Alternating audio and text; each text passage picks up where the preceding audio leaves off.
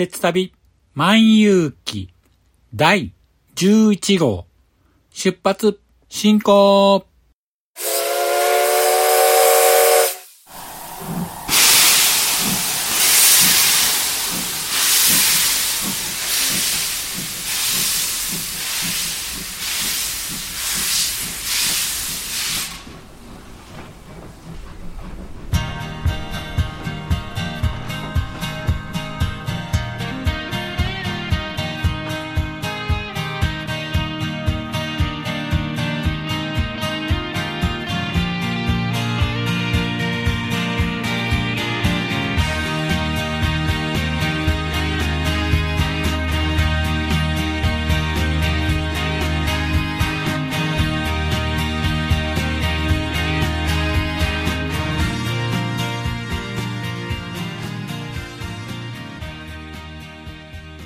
毎度ご乗車ありがとうございます。鉄旅万有記は鉄道と旅好きのしんちゃんが鉄旅についてゆるーく語るポッドキャスト番組です。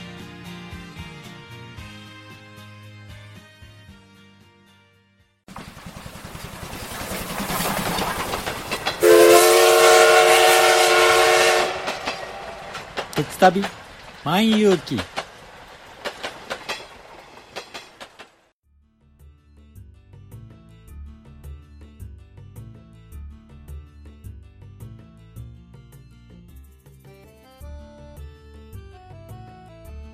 皆さん、こんにちは。鉄旅万有記パーソナリティを務めさせていただきます、しんちゃんと申します。よろしくお願いします。さて、新型コロナウイルス感染が広がる中、ステイホーム、お家で過ごそうと各メディアで頻繁に目にしますが、皆さんはどのようにお家で過ごしていますか？緊急事態宣言も一部地域を除いて解除されてますが、かといっておいそれと旅行とかに出かけることはなかなか難しい状況なので、私は今でもほとんどお休みの日はお家で過ごしています。そんな中、昔遊んでいた鉄道の題材にしたテレビゲームを久しぶりに引っ張り出して遊んでいます。ということで、今回のテーマは、鉄道を題材にしたテレビゲームについてお話したいと思います。では、詳しくは本編で。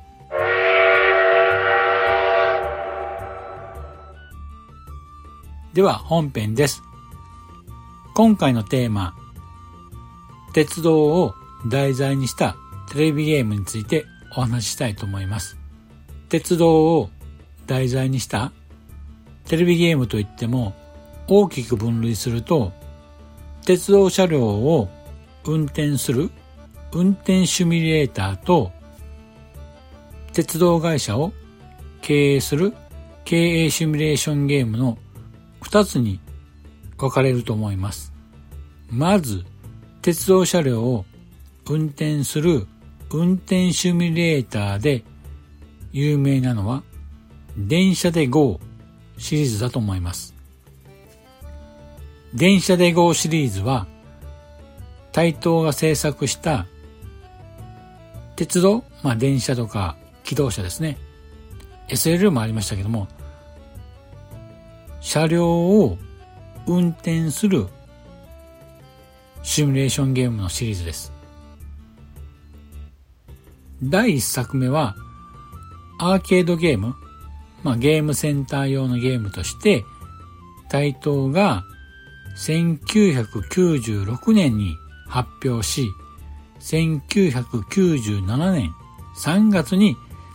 正式リリースした専用筐体を使用した電車運転ゲームです。ゲーム筐体は実際の列車の運転台を模したマスコンマスコンとは車でいうアクセルですね。と、ブレーキ、警笛ペダル、そしてゲームと連動したメーター類の速度計やお知らせとブレーキ圧力計などが搭載されてました。また、座席には振動バスシェーカーが搭載されていて、レールの継ぎ目を渡るときには振動するようになっていました。これがね、めっちゃリアルでお尻にズンズンくるんですよね。ほんと、この振動がね、妙にリアルで、本当に列車を運転するような錯覚に陥りました。なかなかね、この時代こういったゲームっていうのはなかったんで、すごく興味をそそりましたね。ゲームシステムは、あらかじめ決められたダイヤ通りに列車を運転し、駅の指定された停止位置にいかに正確に止めるかっていうことを競うゲームでした。これに列車の加減速性能や速度制限、天候などいろいろな要素が加わってより難しい運転技術を争うゲームになっていました。ゲームに登場する街や車両、線路は実際に存在するものなんですけども、これを精細なコンピューターグラフィックス CG によってですね、描かれた車窓が特徴的で、実際に列車を運転してるように錯覚するぐらい綺麗なグラフィックでした。私もね、結構ハマったんで、ゲームセンターによってよく遊んでいました。そしてですね、1997年の年末12月には、このアーケード版を移植したプレイステーション版が発売されました。これもね、大人気で、累計の売り上げは約102万本とミリオンセラーを記録しました。また、同時に発売された専用コントローラー、マスコンとブレーキハンドルついたもんですね。この専用コントローラーが大人気で、もう品薄状態でなかなか買えなかった記憶があります。その後も各家庭用ゲーム機に移植されて、数多くの続編が作られました。実質的にですね、2004年5月に発売されたプレイステーション2用の電車で GO ファイナルがシリーズ最終作品ということになりました。その後もですね、過去に発売された作品の移植作がね、出たんですけども、最終的には電車で GO ファイナルが最後の作品となってしまいました。できることならね、その後、プレイステーション3やプレイステーション4などの次世代ゲーム機でね、電車で GO をやってみたかったんですけども、結局は発売されないまま、その後、台頭はスクエア・エニックスに合併することになってしまいました。次は、トレインシミュレーターというゲームなんですけども、こちらはですね、1995年に音楽館が発売したパソコン用の鉄道運転シミュレーションゲームのシリーズなんです。トレインシミュレーターというのは、まずパソコン用で1995年にトレインシミュレーター中央線201系をはじめとして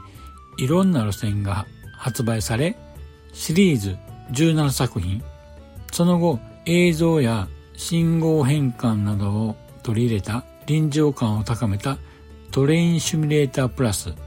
4作品がリリースされ、合計で40万本を売り上げました。当時パソコンのソフトとしてはね、大ヒットになると思うんですけども、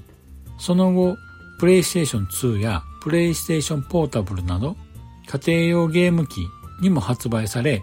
プレイステーション2用で6作品、プレイステーションポータブル用で2作品がリリースされました。その後、プレイステーション3では、レールファンとタイトルを変更して、レールファン、レールファン台湾鉄鋼の2作品がリリースされています。このゲームの特徴としましては、電車で GO と同様に、駅の指定された停車位置にいかに正確に止まるかを競うゲームなんですけども、電車で GO と大きく異なるのは、電車で GO が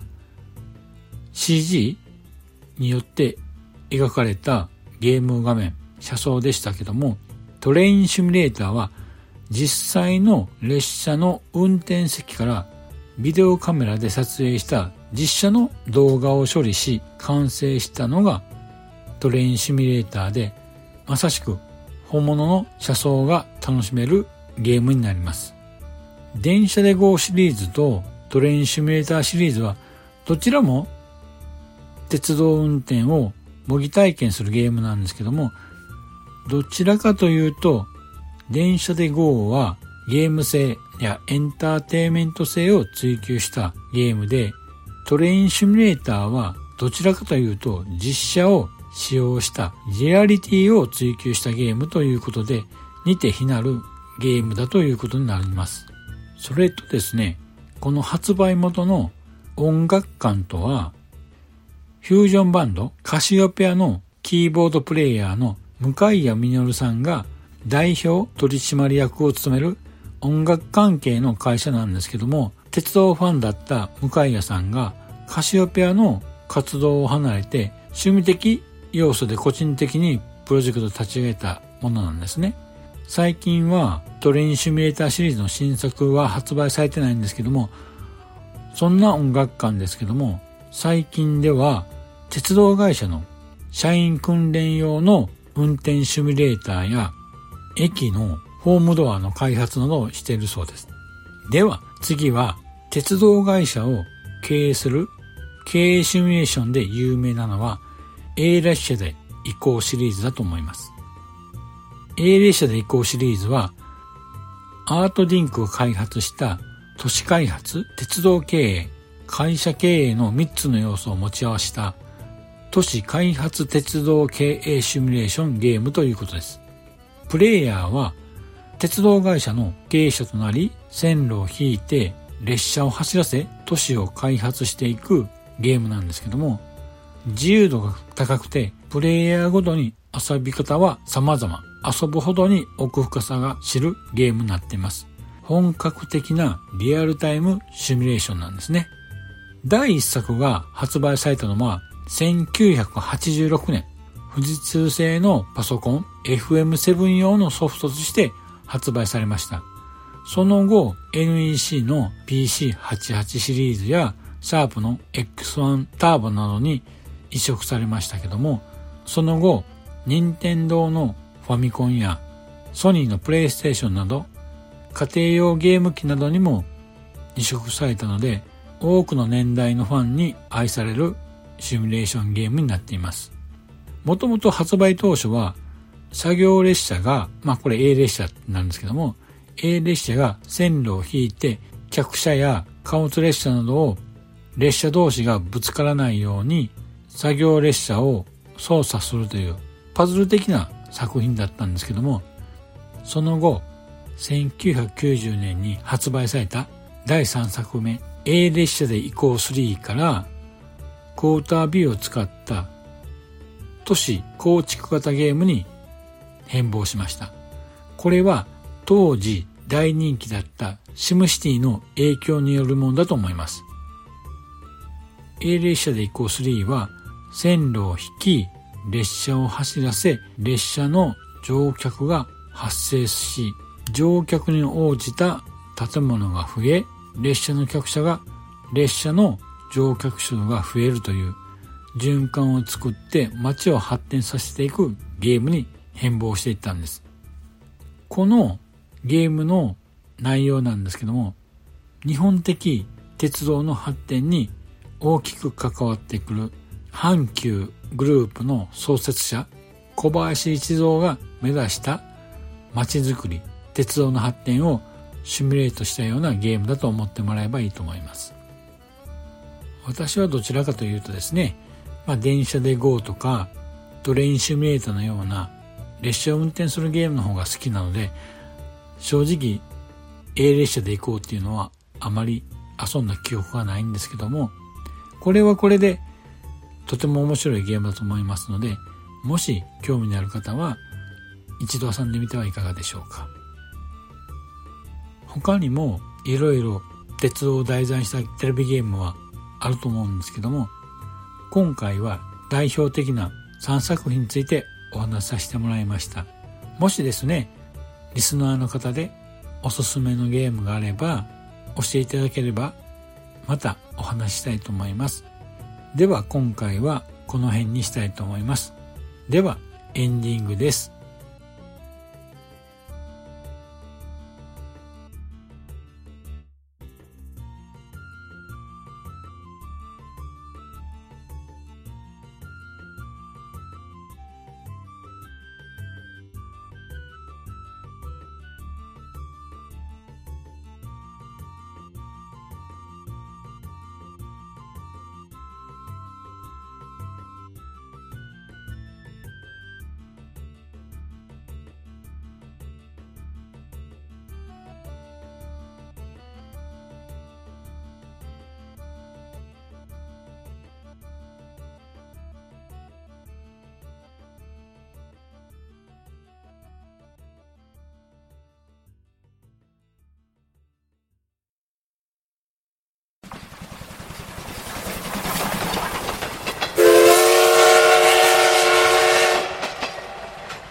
旅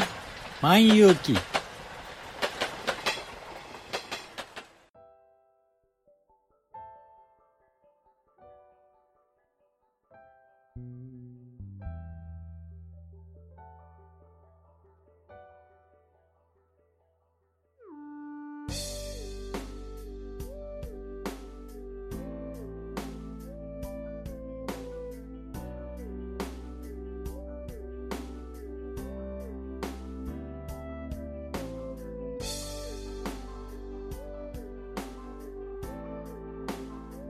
エンディングです。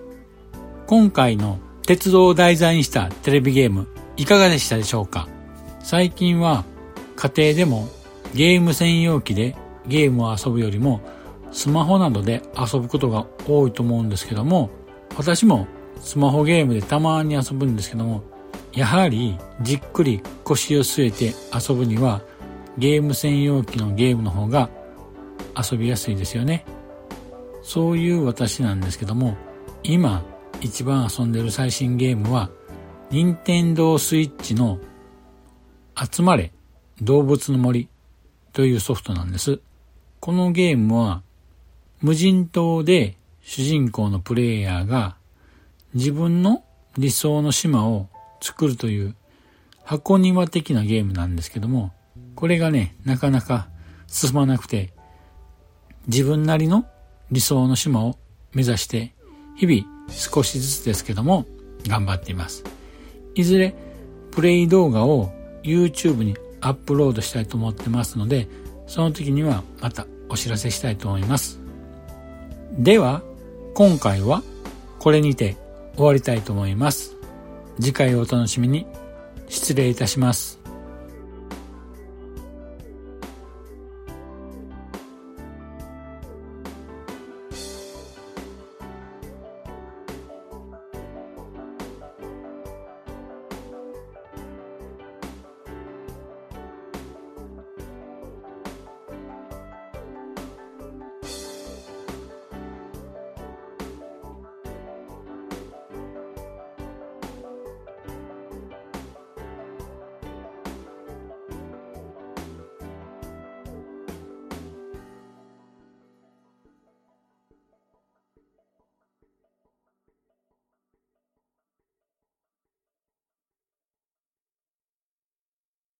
長らくのご乗車、お疲れ様でした。まもなく終点に到着いたします。くれぐれもお忘れ物のないように、今一度お手回り品のご確認をお願いいたします。では、またのご乗車を心よりお待ちしております。ありがとうございました。